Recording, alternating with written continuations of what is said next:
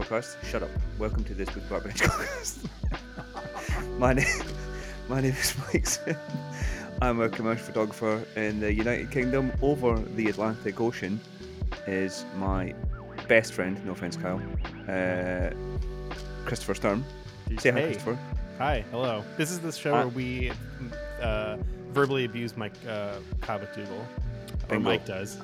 Perfect. And 20 minutes on the train away from me is a man who needs no introduction, even though I think we've already given him about two.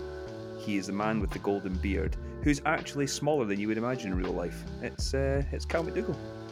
Say Wait. hi, Kyle. Smaller? You are a little bit in real life. You're a little bit shorter than I would imagine. Yeah. That's interesting because I always like, you know, yeah, I've had that before. Where you like meet someone that you've known online and you're like, yeah, you're larger or smaller or different than you seemed. I think you're you're you're slighter in real Oh. life.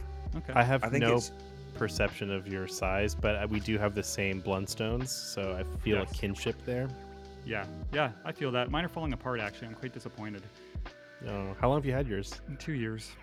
Uh, I've had Yeah. mine for about two years too, but they're I don't wear them every single day. I did for a while, but um, they're holding up really great. Mine are mine are so bad that uh, when I walk, my like ankles fold over, and people have actually started commenting on my YouTube videos that there's something wrong with I- my Do you know what you, do you know what you need? Do you know what you need to get? You need to get some Red Wings.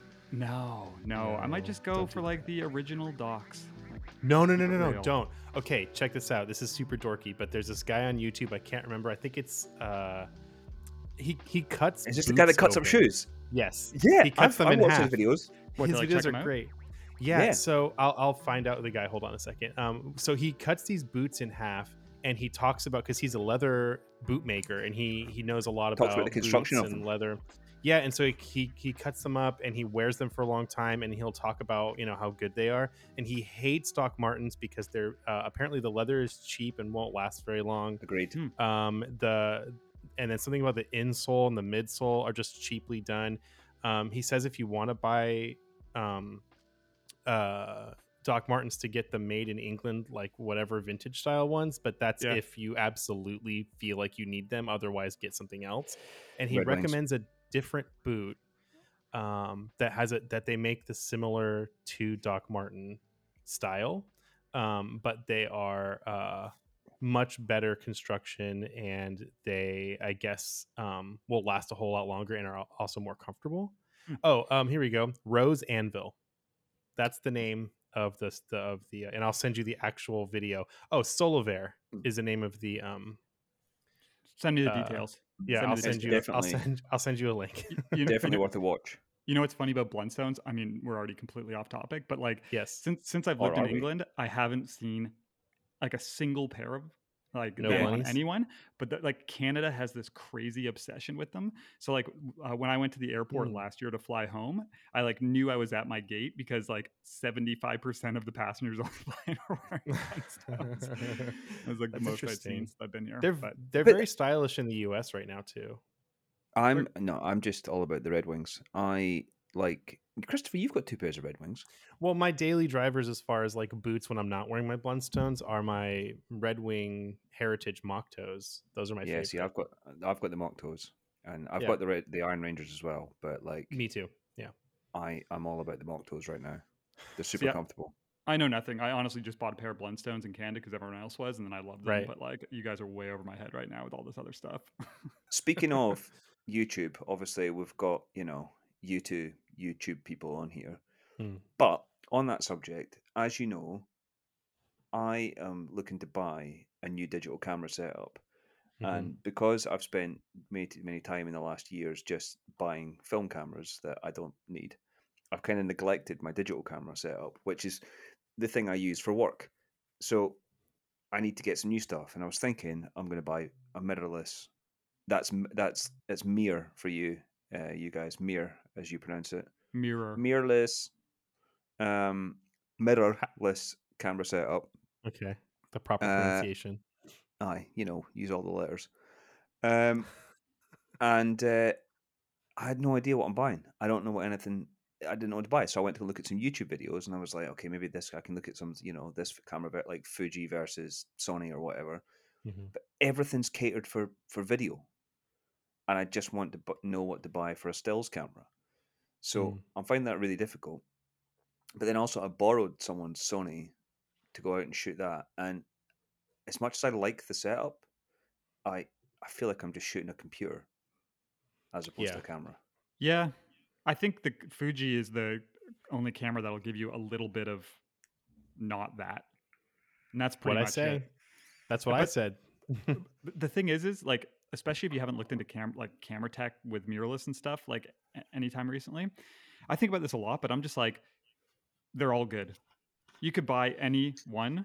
I mean, this isn't an answer. Like this is going to be a useless answer for you, but that's the truth. Is like you could literally go and buy any single mirrorless out there right now, and it's going to be good, and it's going Yeah. to do the Yeah. thing. It's more just the discussion around it. Like I don't really, I when I use my digital camera, so I've got a Nikon D850, and it's like it's a great camera, but it's just it's cumbersome, it's big, and I'm not that interested about that anymore. Um, I'd rather have a smaller camera, something a bit more compact that does the job. Well, here's Um, the thing, uh, and I tell anybody who asks me what camera they should buy because I get the question often. It's just you need to go pick up cameras and find Yeah. the one that you think feels the best, uh, the one that you think looks the coolest to you, uh, and the one that fits in your budget, and buy that. Because, like Kyle said, they all they're all good. They all have um, feature sets that are beyond what most of us need um yeah there are certain cameras that i think are more slated towards like you said video or more that are more kind of like features that are kind of niche you know but Mm. on the on the whole you can kind of like close your eyes and throw a rock and hit one and you're like good to go but it just kind of come, comes down to what you like do you film your videos with the same camera you shoot with? yeah i do that's just because i haven't allocated What- funds to buy a separate digital camera but it's what what yeah. have you got again? uh, fuji xt3 The XT3. And what have you Mhm. got, Kyle? XT4.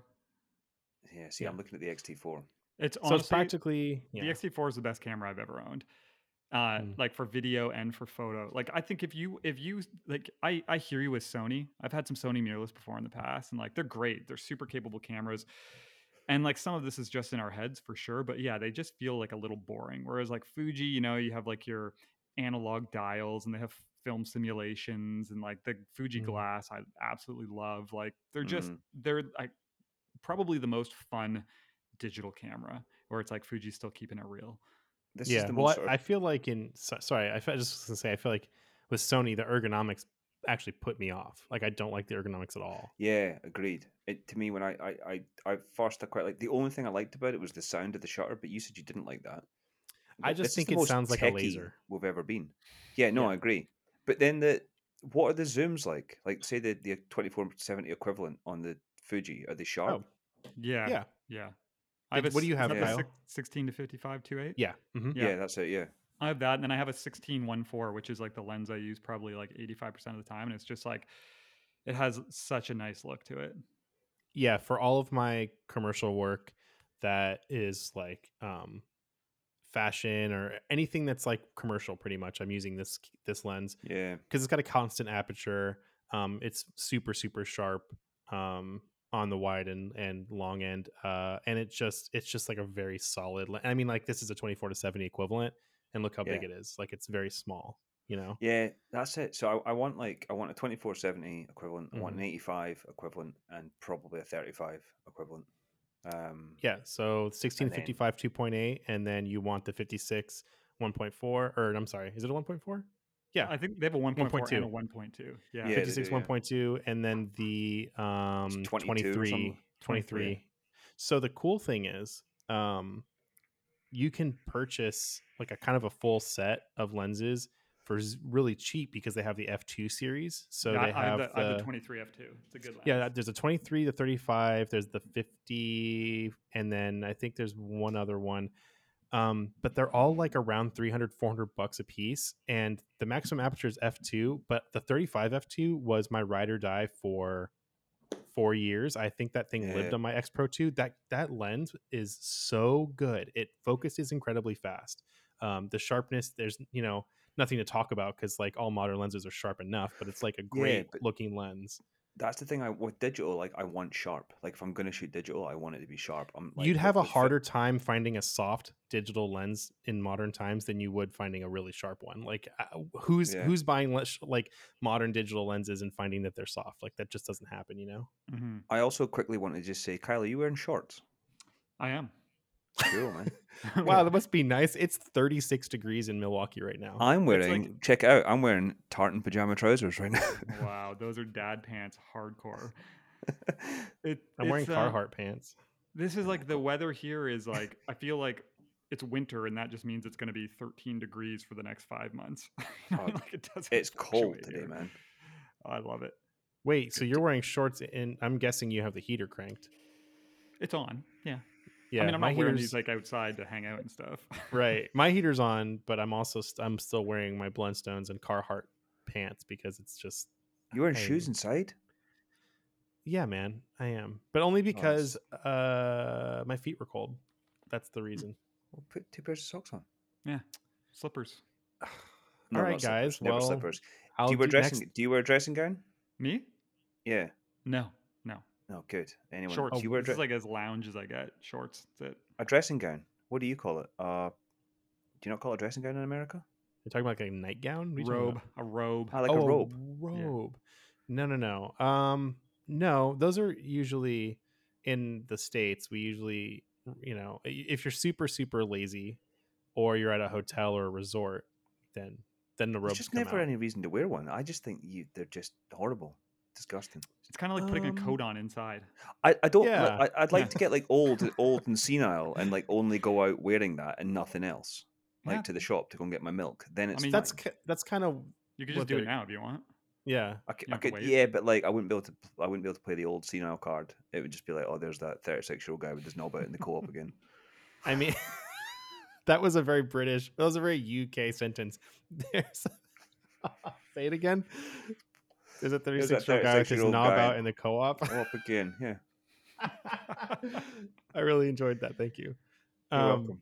back to So anyway, cameras. So the so the Fuji Fuji's the way. If you're, do you think if you're if you shoot a lot of film, Fuji Mm. film is the way to go. Also, I hate the fact it's called Fuji film. Just call it Fuji. Uh, that's just the trademark name of the company. There's I know, but it do about annoys me. Uh, Well, just yeah, just call it a Fuji camera. I don't know. They make Instax. Yep. Cool. Fuji film.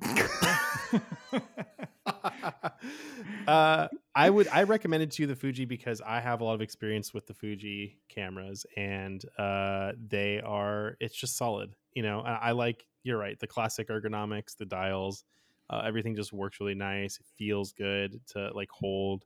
Um, and Sony felt the Sony felt really uninstinctive as well. Like its navigation on the back of it and stuff just felt really odd. some people um, like it. Yeah, just not my thing. Yeah, just go Fuji. Don't waste any more time. Like, what are I your mean, other yeah. options?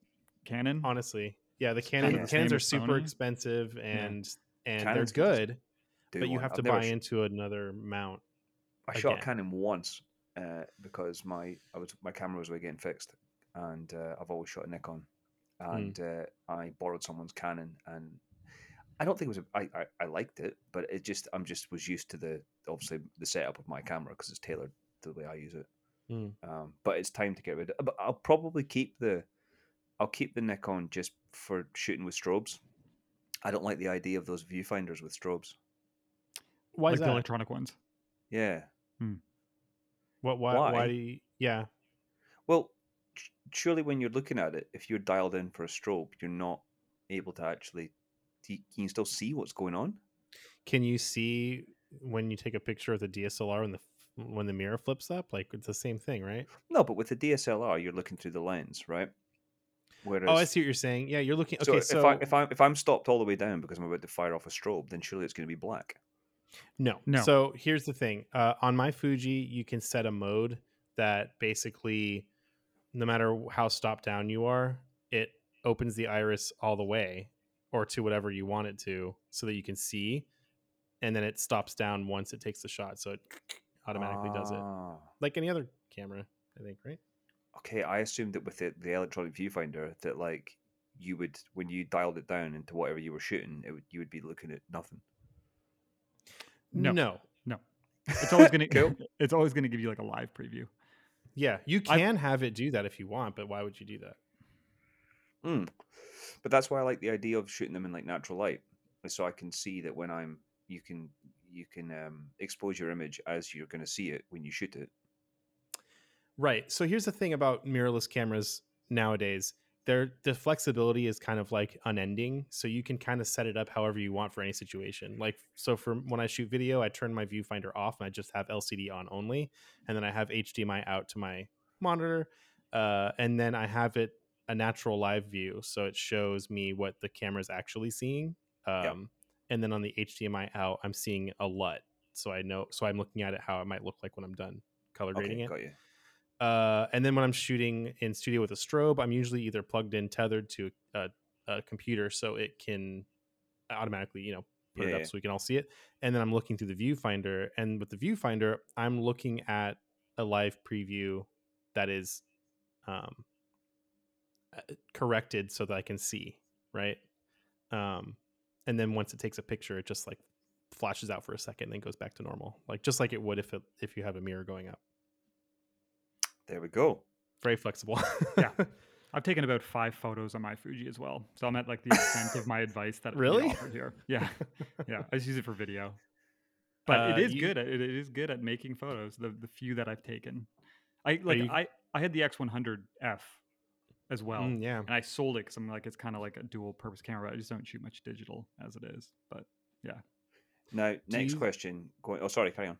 I was just going to ask if you're ever going to do a Fuji um, a digital simulation versus the real thing video.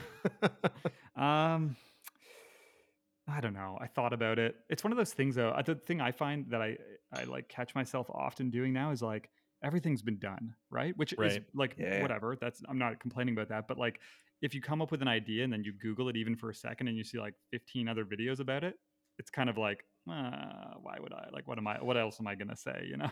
exactly. Yeah. Um, luckily, I think for people like creators like yourself, I think that no matter how many times I see someone talk about how good Portra 400 is, if you make a video about Portra 400, I'm going to want to see what you say about it just because it's it's you. so you're saying I should Um, do a Portra 400 video? you have already done a Portra 400 It was, the video, first, it was the first video you ever did. It And- was the first video and the- I ever watched of yours. And the most recent video I just did for Peerspace, I I name drop and link it. That it's going to be up in a couple weeks, I guess. Uh, because I talk about, or no, not no, no, no, not for Peerspace, for my channel. Because my next video, um, spoiler alert, this isn't probably going to come out before it comes out. Maybe it does. It We can cut this out if it does. But anyway, um, the next video is going to be called Portra sucks, and it's going to talk about it's going to talk about how I'm people sure use that'll- Portra as a crutch. I'm sure that'll bring in some good some good chats. yeah, but, I but hope mean, like- people hate it so much. But you know, this is what I was saying the other day to you is that like I want to see much more transparency in YouTube photography, like creators. I want to hear much more about what they think and their process in that Mm. sense. Like I think that that's when it becomes interesting to me, and that's when people become interested. Like I, I, want to hear more of that. Like I want to hear things like you know, this is why Portra sucks, as opposed to here's this camera, I'm shooting Portra again. It's like well, you're in luck. well, that's you're in luck. what I'm trying to do. Everyone shoots Portra, but you're a you're a you're a, um you're an Ektar fan as well. I I also bring that up in the video. Yeah. hmm You're a big fan of the Ektar.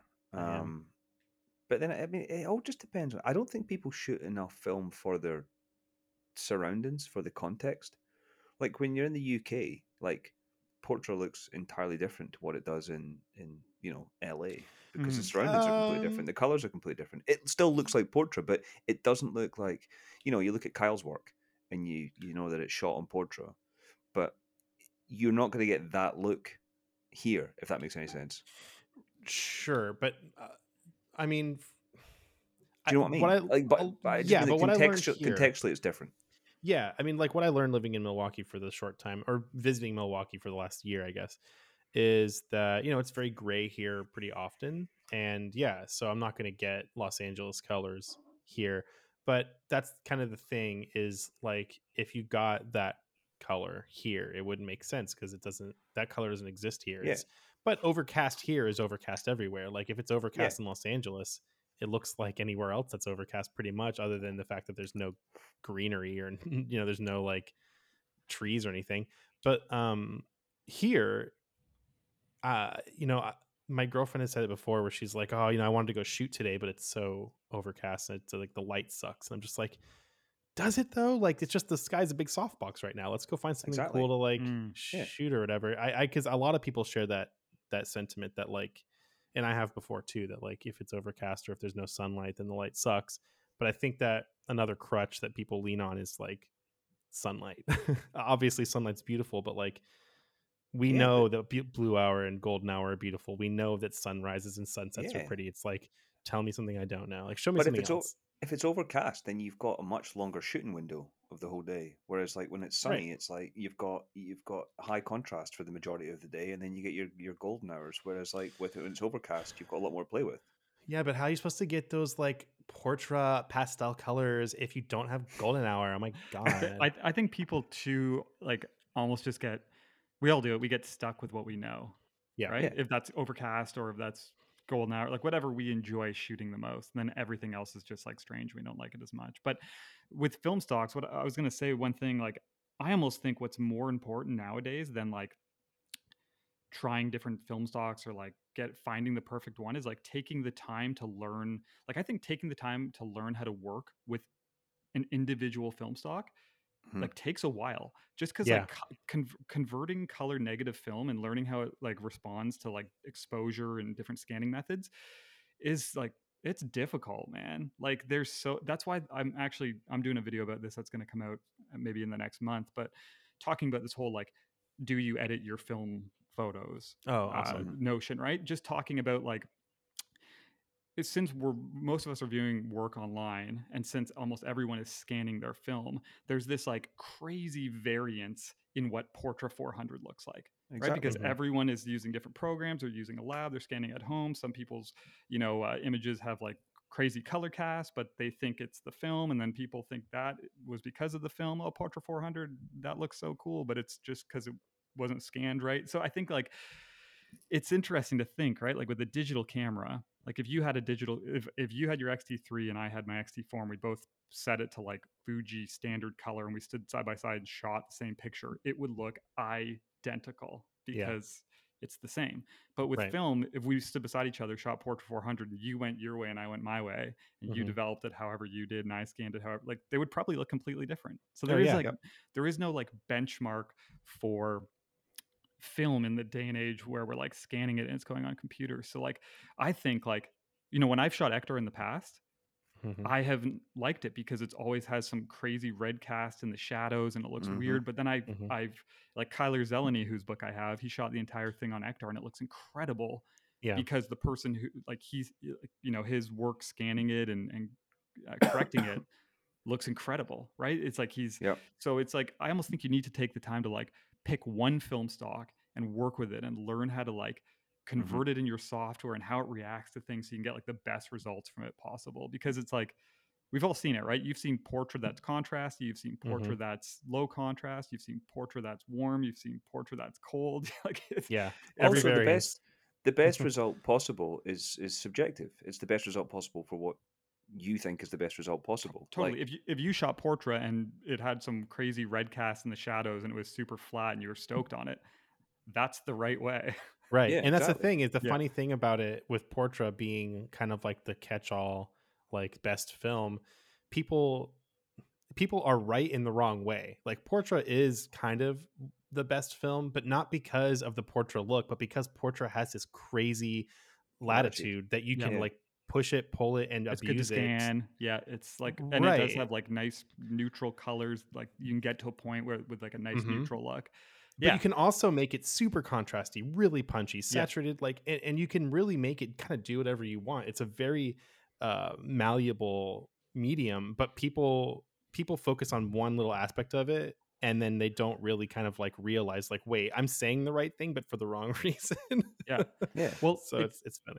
It's even like in the dark room um you would like it's the same thing right? You you would kind of like do whatever you wanted to your image to get it to the point that you wanted it to look. It's the same now right? It's like it's Mhm. almost too like i get it like I am one of those people too who's like, it is fun to try all these different film stocks, you know, like Mhm. see what how they look. I just shot some expired film recently, and uh, it reminded me how much I hate it because it's like I just basically shoot expired film and then try and make it not look like expired film when I'm correcting it later. right. Yeah. But so like there is this fun aspect to like you know we have these different things we load into the camera, and each like film stocks still have their like distinct you know like Ektar does have very punchy like reds. It kind of has these Mhm. like uh, unique greens to it, but I think like the effects of like the unique characteristics of these film stocks are a lot more subtle than we think they are. Like I think if you shot every color film out there, like color negative film, and sent it to like the most high end expert lab and got them to like correct it, I think Mhm. there would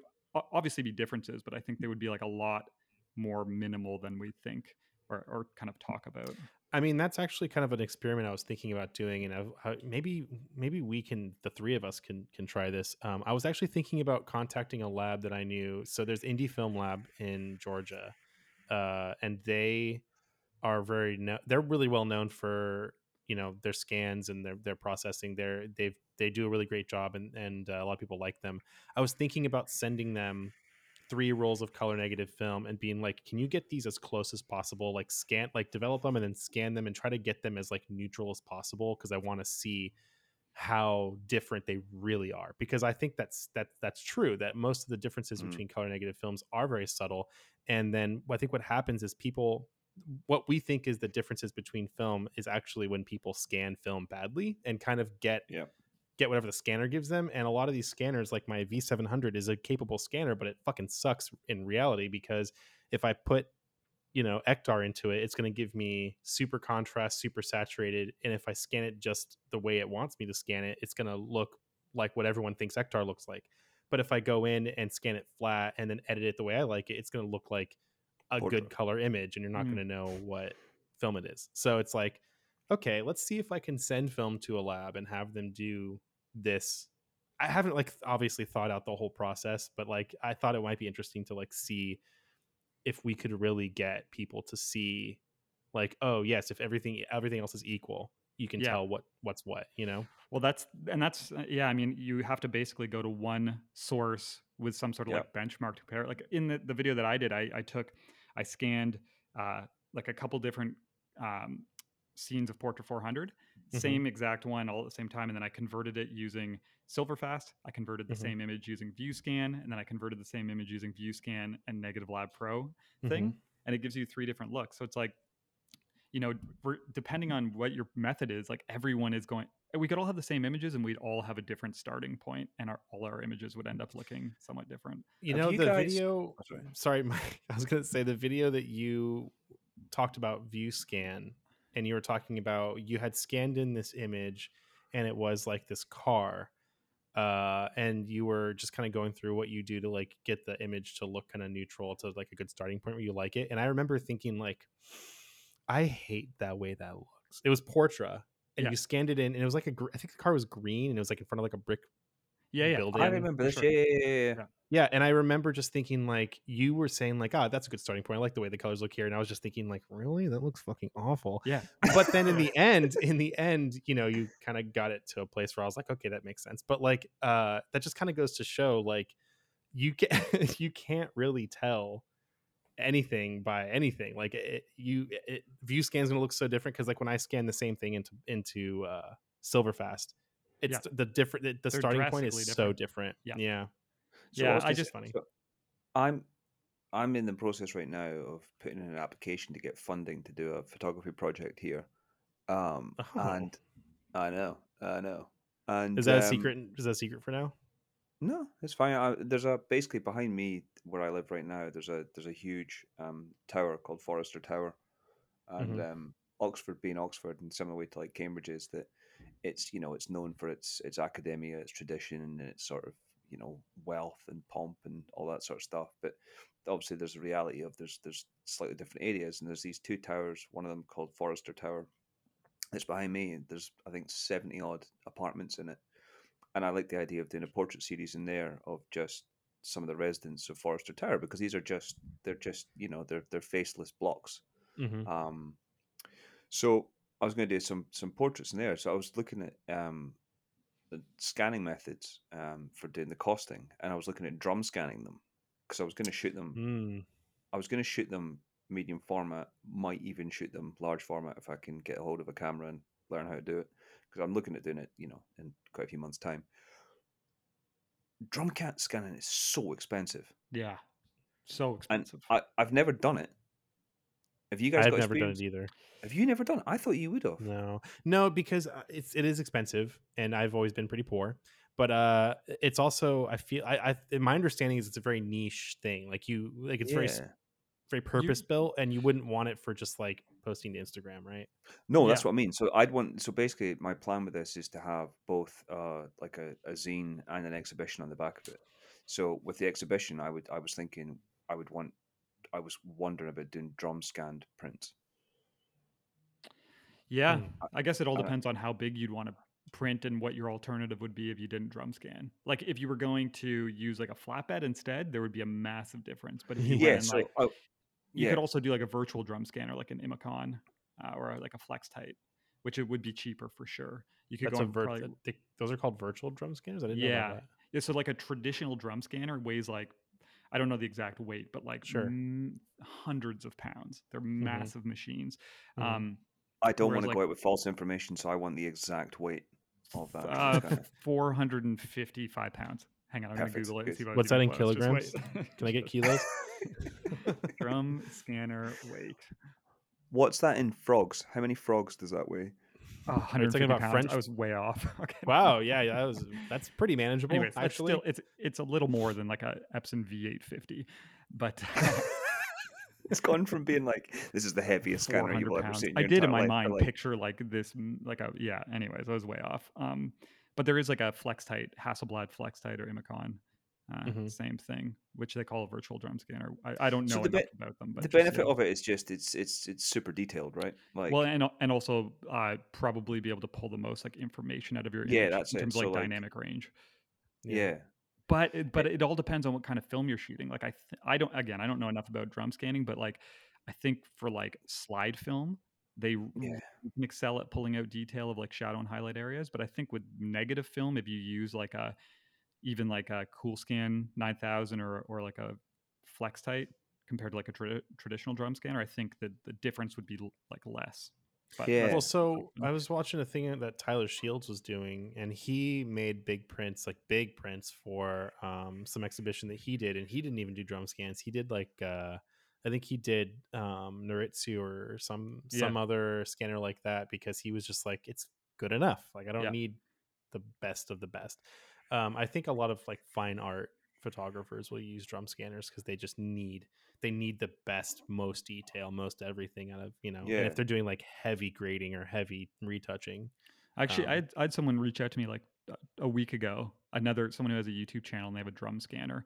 I hadn't, I like, I hadn't met him or anything, and he offered saying like, if you want to do a comparison, like, send me. Some they of his have a drum scanner Yeah, yeah, and so Holy does. There's a guy named Alex Burke. He shoots like landscapes on large. Oh, format. Yes. yeah, his work's Yeah, yeah. incredible. He also he drum scans as well. He he actually Yeah. offered Oh. to me as well. There's there's a few people when I was googling like places to get drum scans done because there's like Bayeux or Bayeux or whatever it's called where Yeah. George uses in, in London. Like I think they got- the Munsonator uses it, or maybe still doesn't. I don't know. Um, but they were like eighty bucks for a drum scan yeah, per scan yeah. per scan.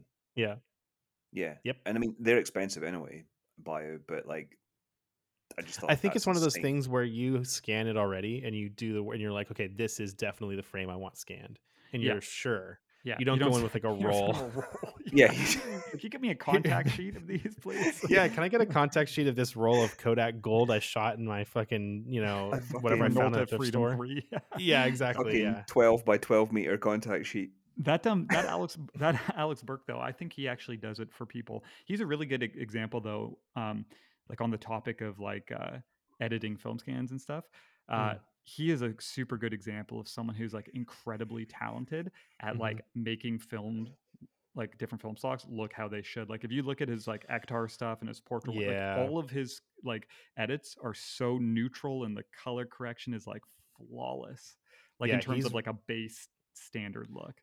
yeah he's really good he's he's kind of the standard that i look for when i'm trying to like get my scans to look good and i'm way off. Which I actually wanted to ask both of you about what you guys thought about, um, like the negative supply um, DSLR scanning kind of solution because I'm seriously considering Yeah. switching just because you know I bought this V700 for very in it was like 250 or something like not super expensive the the negative supply would be much more expensive uh, plus I need to get another digital camera because there's no way I'm going to have my camera be my video camera my stills camera and my scanning camera that's too much moving around so I was down don't at know. Ben. I was down at Ben's house the other day, Right. um, and he's now start. I mean, you know, that guy's been developing and scanning film for you know, God knows how well, scanning film Mhm. for God knows how long. Yeah. and he's recently converted to doing that. Um, he does it all with a macro lens, s- um, Right. which I think is the, the sort of standard if you can afford to buy a macro lens too. Um, but he there's was a lot of for- really good affordable vintage ones Yeah. yeah, so he was just saying for for speed and convenience, like it's a no brainer. Like, and for the the quality of the images you get back, it's Mhm. like it's an absolute like it's yeah. To him, it was just a no brainer. He's got he's got a flatbed and he's got a cool scan, but he's Oh. doing that as well. Well, that's interesting because so for me, my whole thought process was the scanner technology, like in a flatbed. There's like a very purpose-built sensor and lens that's scan scanning, and it scans like lines or whatever, however scanners scan the image. Um, my perception in the beginning was that if you're using a digital camera to digitize negatives, you're not getting the same detail or you're not getting the same um, information out of the negative because it's just taking a one pass image using a sensor um, and it's not going to be as good or as detailed as if you use a, a, a scanner that does like scanning passes, right? Uh, is that wrong, or am I am I stupid for thinking that? Or I- I I like I, I think it all depends on what you're using. I personally Yeah. think with a flatbed, and it depends what your film you're shooting. I would Mhm. personally like I have a cool scan, but I would only um, invest in like a high end flatbed, like a V850 or something, if I was say only shooting six by seven. I don't think I would like if Mm. I was shooting six four five or a thirty five, I would go for a dedicated, just because like um there I did like yeah I did a video a while ago about like the cool the Epson versus the Cool Scan, and there's Mhm. a like it's all it it all comes down to like personal preference, right? Like to me, there's a big difference. Um, but with digital like DSLR scanning, um, yeah, I mean, I think it well, it obviously depends what body you're using, right? Like what camera body Yeah. you're using, Mhm. um, how many megapixels, whatever the Yeah. dynamic range is, and then I don't know. I feel like we're like it's it's all getting pretty. Well, that's the thing. So he's he's using a Sony A7S Mark III or something, and it's like so a really good. So it's Yeah. like forty something megapixels with a macro lens. So like, you know, if you were shooting it with a, a twenty four megapixel camera without a macro, then y y- obviously your results are going to be drastically different. The Yep. process is still the same, but your results are going to be like you know in night and day. Well, I was thinking about doing like an XT2, you know, with a macro lens, uh, and I thought, and I think that that's enough. If you're just if you're not cropping much, if you're just doing like you know individual frames, it's it's going to be you know high enough resolution for anything I'm If doing. and Like, if it's don't need a thirty five whole- millimeter, then like it's not an issue. Right. Yeah. So, but my my whole consideration is that scanning 35 millimeter film, and I fought I fought this for so long because I just was telling people like it's not that bad, and, and I have the uh, I have the lomography little digitalizer thingies that you know scanning 35 millimeter on a flatbed is a level of hell that I wouldn't wish upon my worst enemy. Um, I, it's very very slow, and it's just like film flatness is always an issue. Um, it- it's just not a good experience and it's it's so slow I so feel I feel like it's um like you can get good results out of it if you Yeah. go through like a really complicated process of sharpening and sizing and stuff. But Yes. the biggest thing for me with it has always been like it's just like you know when you want to see your images for the first time, like when you Mhm. shoot a roll of 35 or whatever and you get it developed and you're like excited to see the images. Yeah. It's always such a letdown at first when you see like the initial scans. You know what I mean? because you have to do like, all the work to get it back to where you want it well, yeah, and it just doesn't look great right away. you No. know? even on the best even on my best you know passes with the scanner because i've ha- i've gotten to a point where i've got SilverFast dialed in to where everything's very flat um it's not imparting its stupid color science on it as much uh and i'm you know scanning it as a negative to convert in negative lab so it's it's got a pretty decent starting point but like i just scanned a roll of film for my girlfriend last week and the colors came out so whack Yeah. um even though i scanned it in as a negative and it's just like there's got to be another way to do this and every time i talk to someone who does you know dslr scanning or whatever you want to call it um they don't have that issue because they're scanning it with a camera and the camera's Yeah. not going to make it all go out of whack because it doesn't it's not trying to do anything to make the image better it's just scanning it's just like taking a photo of it so I think it I depends on what you. Well, yeah, I mean, like by the sounds of things, like if if if speed is something that that is, and uh, to me, it sounded really like finicky. It sounded really like it sounded like it was going to be hassle. But by the sounds of things, it sounds really, it sounds really easy and really Well, that's- convenient.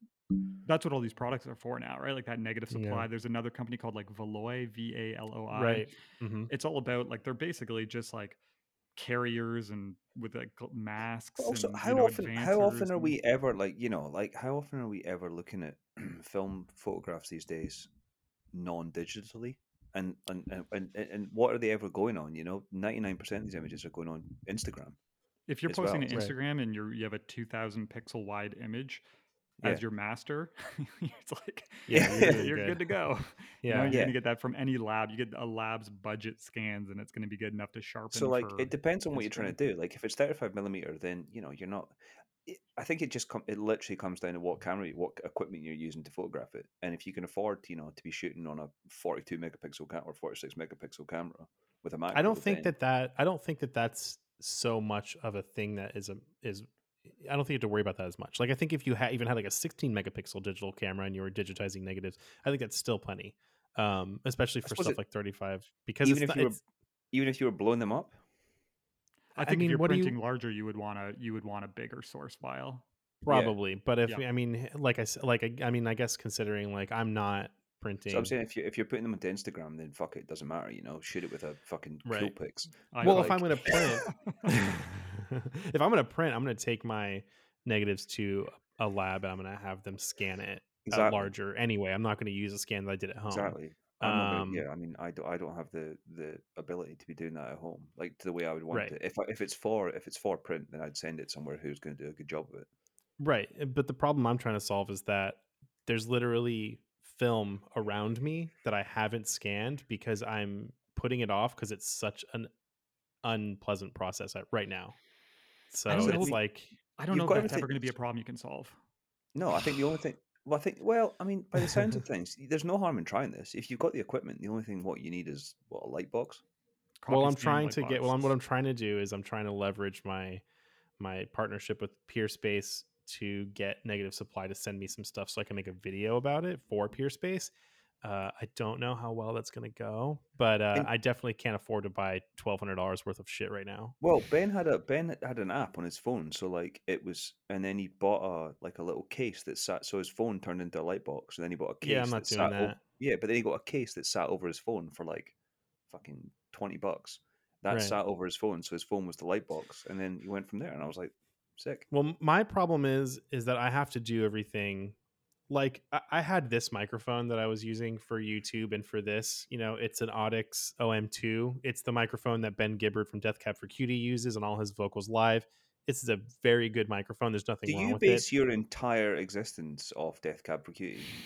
No, a lot of it is Radiohead. Anyway, uh, I was actually going to get to that because this is the microphone that Thom Yorke uses in the studio. It's also the microphone he used in the Scotch Mist and We the, need to from the Basement something- series. We need to just check something though, Christopher, before we carry on. Kyle, what's your thoughts on Radiohead? Uh, I'm impartial. No thoughts. Fuck. Oh fuck. Yeah, you. What's, no the, what's the point in you? That's Yeah. interesting. No, Well, I- nobody well, has no ol- thoughts on Radiohead. I don't listen to them. I never have. Uh, was that a choice, or is that just because you just never felt the need? Just never Is was. it because into you never? Is it because you never wanted to experience perfection? I, well, I don't know. I don't know because I've never listened to them, so I don't know if that's true or Oh, not. Kyle, I'm gonna silly. send you. I'm gonna send you a very short playlist of some of my favorite Radiohead songs that I think you might dig. And if you want to listen to it, you can. Okay. But if you don't, add them to that's the fine. them to the boot link. The I'll uh, boot boot link Radiohead playlist Yeah, for Kyle McDougall. Got Okay, it. done. I can But- imagine Kyle. You just sit listening to like Lynyrd Skynyrd, and just What? He's Canadian. no. I know, I know, but he just looks like he listens to Lynyrd Skynyrd. I don't I know anyone. Oh, okay, sorry, Celine Dion. You only listen to Celine Dion. and, She's What only is Nickelback, Canadian a and, second and. Nickelback. And Nickelback. That's my playlist. Those two are. Is he That's married to? Is he married to Avril Lavigne? Yeah, He yeah. was. My buddy, is. so I- my my friend growing up dated Avril Lavigne as she was like getting big, and then we used to uh, once she blew up and started dating Nickelback. That was like we would just rag Start dating for it. It was Nickelback? Is she? is she Canadian? Yeah, Yes. yeah, she's from Ontario. He's French Canadian. Yeah. Yeah. Avril No, she- Lavigne is not a giveaway, is it?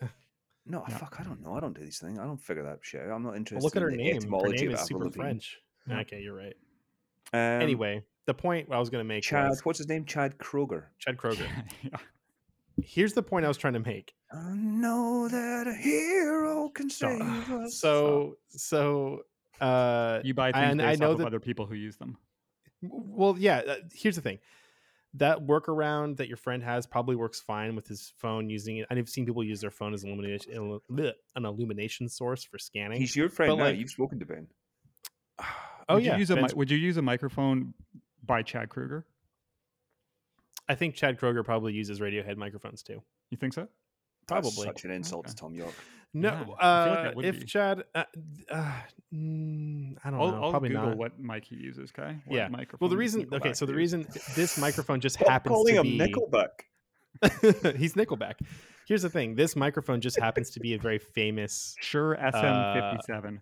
Oh yeah, that's pretty much what this is. It's just a different style. But ah, so um, you use Nickelback microphone.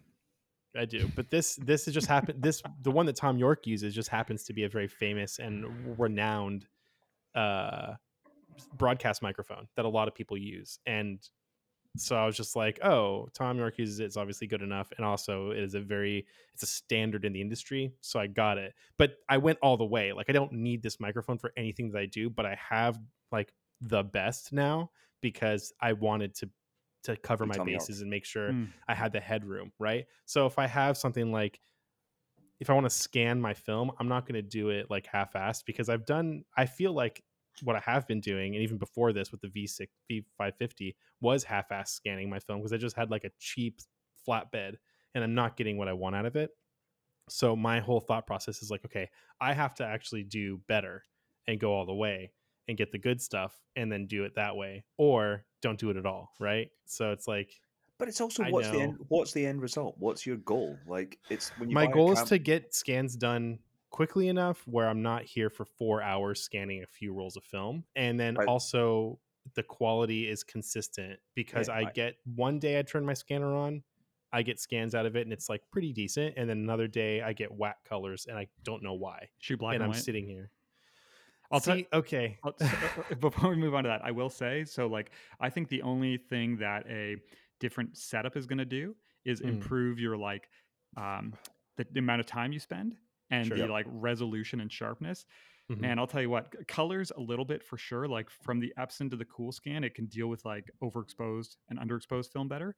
But like Mhm. every time you, I think regardless of what you use, when you go to convert color negative film, it's just nine times out of ten going to be a pain in the ass. Well, do you have like a method to get things as neutral as possible? Because I've I've tried a lot of things, but I'm not really sure what's working and what's not because it is kind of like a crapshoot every time I try it. So, do you have a way where when you scan color negative film that you get like at least semi consistently neutral results? No, okay, No. cool. Every time I click negative lab pros convert button, I'm just like, please look good. And Well, what about with doesn't- scans? What about with scans? Well, I- like, I don't. from the I, scanner. I don't. I don't convert with the scanner software. Like I send So- the raw files out and use negative lab pro. So you're using Silverfast? No, VueScan. View, VueScan. VueScan. Do you get does VueScan when you scan it as a negative? Is it scanning it flat? It scans it, so I scan it as an image. So it's like it's literally like it's scanning the negative if it were like a piece of paper or a photo you How do laid you on do there. that? It just has well, VueScan has an image setting. So then none of the color settings Mm. apply. It sends out a raw file. Like you, you get, you pull it in, and you have it has the orange mask on. So it and what's wait before Lightroom? How many Oh. programs do you go through? One. Two, One, one. VueScan. View That's it. scan. Yeah. Wait a and, second, And the so- cool and the cool scan you can batch. So you put in your tray of like 12, it'll hold two strips of six, 35, and you can just say scan one to 12 and you go and have a coffee. And it So-. Scanning that way in Yeah. VueScan, do you find that you get at least that takes out that kind of like weirdness in color at being able to scan it that way? Because I feel like my issue is trying to bypass whatever the scanner wants to do color wise, even when I scan as a negative. Um, are you converting yours in Silverfast? Like, is it doing No. the color conversion? You're sending out like the orange masked raw file or whatever to use Yeah. a Negative Lab Pro TIFF or whatever it is. I, it's a TIFF, yeah. Yeah, yeah, no, it should. I don't know much about Silverfast, but it shouldn't be like. I don't think their color settings are like adjusting how the orange mask looks. I think when you I send like a raw file out, it doesn't. Yeah. In VueScan, it doesn't matter. You could crank the sliders all around, and like whatever it sends out is just like what it would be regardless. I think another issue with the scanning is that like scanning programs in general are not intuitive. No, they're overly complicated. I downloaded Very. Silverfast for this video I was doing just so I could do that comparison. Mhm. And like, it's nothing wrong with it, but I don't use it, so I'm just like, whoa, like, what is all this? Like, there's shit everywhere, you know, tabs and sliders, and but VueScan's the same, but I know VueScan, so it just feels normal.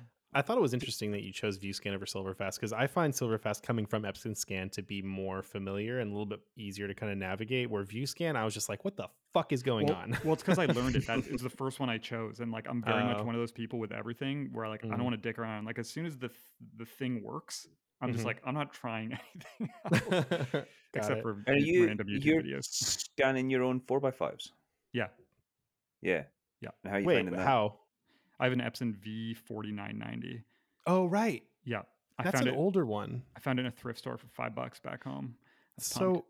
how does that compare to the V series, the newer V, v series? Do you like it better? Is it just like, is it just simpler or what? so it would have been like this was like, you know, how you had like the V550 and 600 that do like medium Yeah, format, yeah. 35, Yeah, and then the Mhm. V700 is like the first like you know four by five capable one. which So is why I this was mine. like the this was like the the pro model before the V700 came out. It was the Mm. V4990, so it can do like up to eight by 10. Mhm. and it apparently has like better DMAX or whatever than the other ones. But I don't know. It's the fun. So here's the funny thing: is like shooting. If I shoot four x five and scan it on that Epson, I Mhm. get the same size file as one of my six by sevens scanned at full res on the Cool Scan, and the six by seven is way more detailed and sharper because the Cool Scan's that much better. Mm. So it's like I wonder Right, if there's a difference with the V700. Maybe. I wonder. I don't. I What would you think say- The, the Cool Scan would pump out a better file. To go off I could afford scanning one. and quickly into four by five, what Yeah. would you Yeah. say is the if you were to buy say an Intrepid or if you were to buy uh Chamonix, Mm. right?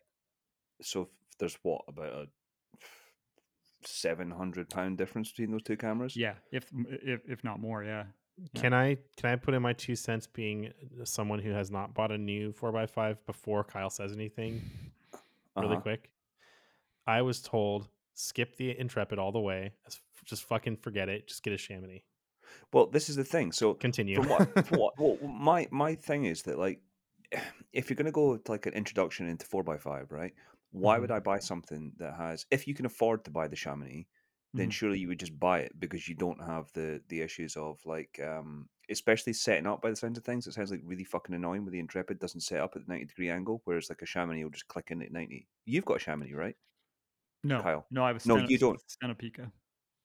and then your Oh, speed yeah. graphic have you still got your speed graphic I do. Mm-hmm. and then i thought a speed graphic would be quite you know i mean like Well, my- the difference my- between the speed a f- graphic and and like his is that mine is a field camera. So yeah it's one's a field camera right yeah right? So it doesn't have all the movements. It's- easier to use, but it also doesn't Yeah, have all the stuff. I'd, I'd, yeah. So I think I'd want, I'd want the movements. I'd want that, that, that, that tilt and that ability to make those adjustments. And I think The the, thing- Intrepid for its price point sounds solid, but it just sounds like it's got niggles that would just. Once you master them, it's probably not a problem. uh, here's my here's my thoughts. A, I think the world of large format is like you can get you get very mixed uh, information and feedback.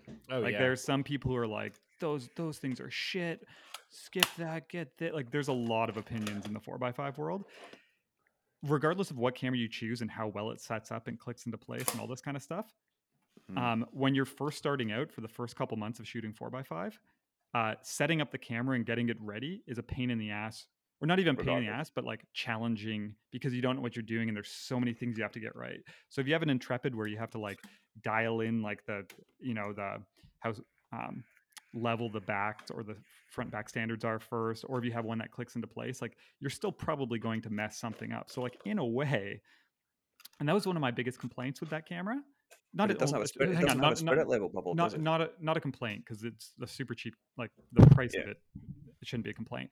That was one of my things i would have liked seeing added to that camera.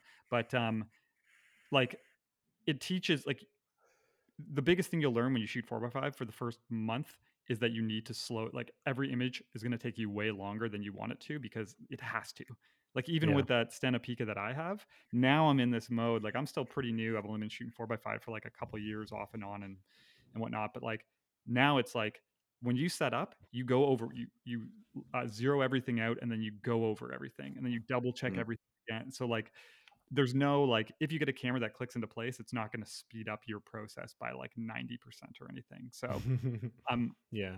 I- I mean, I I loaded up five or six film holders for my trip driving from Los Angeles to Milwaukee, and I was like, I'm gonna take all these photos. It's gonna be really great. But that exact reason is why I didn't take a single photo on my my uh, speed graphic because like it just was gonna take too much time each time, and I just was like, I have my RB, I have my Rollei, I have my Nikon's. I don't need. And I to suppose you're never also going to take a photo for the sake of taking a photo because it's not worth it. it's a, it's a complete it's a complete different way of working and t- truthfully like i don't think it suits everyone or uh, like No. it, No. it definitely doesn't and i think that's one of as film photography gets more popular again like of course for all of us there's this like well i want to try that now and oh i want to try that like uh, why not right especially with like the how affordable some of these things like an intrepid are right like a couple hundred pounds for four by five camera the you can get lenses for cheap so like but i think Yeah, the one the thing you but then the realize film is like this might not actually be for me. And it's funny whenever I, so I, I came across some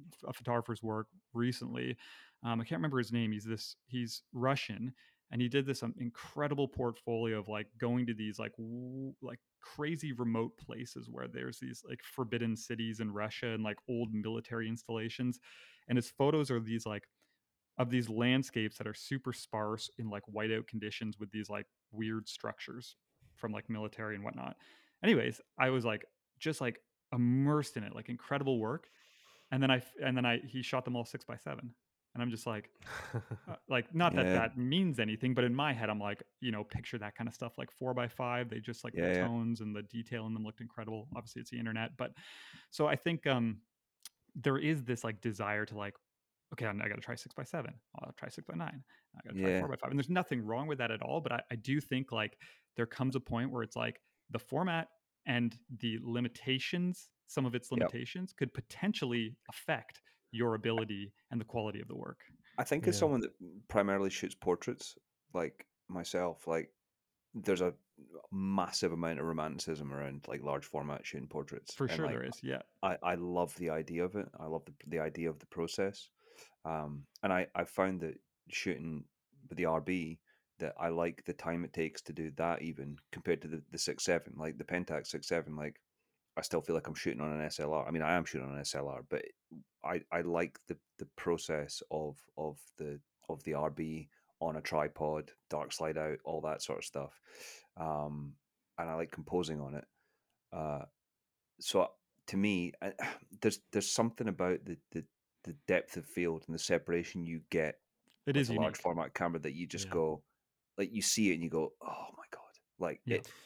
But there's a your mind. diminishing return at a certain point where you know there are definitely times where that depth of field you know that specific look is going to be worth all the pain to go through everything right? But 90% of the time i'm finding you know where i see something where it's like that'd be cool 4x5 image maybe i should do 4x5 but then i think about it and i'm like you know what? This would look just as good on 6x7 um, and then at a, and then you know the difference between 35 and 6 by 7 is so much greater than i think the difference between 6 7 and 4 by 5 in general like i mean yes there are you know the depth of field is a lot different depending on what you're shooting but like it, it not enough of a difference where it's like i'm thinking like ooh rb67 or you know 4 by 5 it, there's no there's no fighting Yeah. that like Mm. um and so i just feel there's just more instances where the six seven or medium format in general just i think Well, I does good enough when I watched Kyle, when I watched your not your not your last video, the video before, I think of um, pushing Ilford, Mhm. and I text you and I was like, "Fuck Ilford," um, uh, wh- which I don't uh, agree with at all. Like it's HP five, I just I don't. It's not my thing. It's too grey for me. Like, and I thought I Hmm. would never shoot HP5 large format for that exact reason. I don't Mhm. want large format gray. like like I want I want tonality and like I feel that yeah, okay, push it, you know, however many stops to get that contrast, but like I just wouldn't be shooting HP5 large format because it's not my Yeah, thing.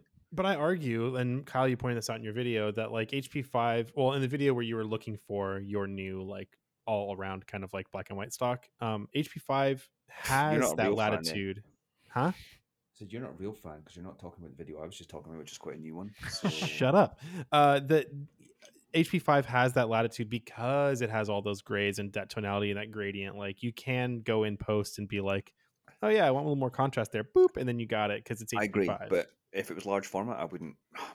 It's I also just- a box of HP5 is like the one of the cheaper four x five films. You Well, get. that's the thing. Like, Yeah. if you look at like you know, you look at like Portra, even Portra 160 large format, it's like 75 bucks for like 10 sheets. yeah. Yeah. But then you know, Twenty five pack of HP5 is like thirty five quid or something, forty. Yeah, 40 man. So like if Yeah. you if you want to go in and then like basically the thing is that when you start, to- it's great to have it so you can add that contrast and like that's why I shoot Ilford six x seven. I don't shoot HP five though, but like I'd rather shoot a film stock that had that contrast in it.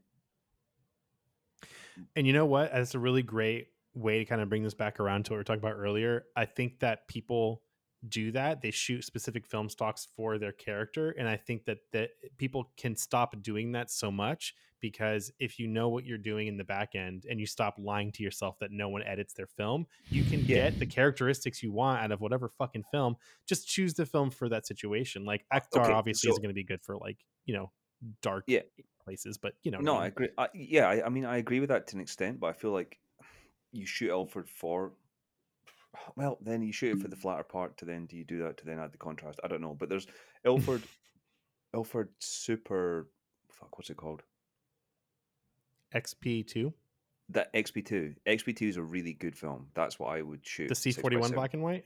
Yeah, because it's got it's got a nice level of contrast for me that you can bump just slightly. Mm. Um, whereas HP5 is just too flat for my liking. Yeah, fair, But that's just me. fair enough. Fair enough. many- Moving on. There's too many options. I don't know. All I'll say is if when you start shooting four x five, because I know you probably will, buy some HP five as your like testers, because it's gonna take a while to feel comfortable. Yeah. And uh, Mm. like I I went out one uh, one day sh- like looking for like um strangers to take portraits of around here and I brought my medium format and I brought the large format and I ended up finding some people and there was one guy and I started with the 6 by 7 I shot a couple portraits I had it on the tripod and everything but I was just so comfortable that I could like focus on okay go over here and now look here Yeah. like focus on him and those photos turned out great and honestly the 4 by 5 shot was like the total shit show I'm like, stand over here. And I'm like trying to get out, like, and I'm pretty comfortable shooting four by five now, but I'm just like, there were so many. It was almost like I, I needed to like have an hour with him and say, oh, Yeah, can I make and your do you portrait? know, I'm going to um, need the next hour. One Yeah. thing in this one thing in this country as well, in certain places, that you become chronically aware that people are not used to that sort of thing.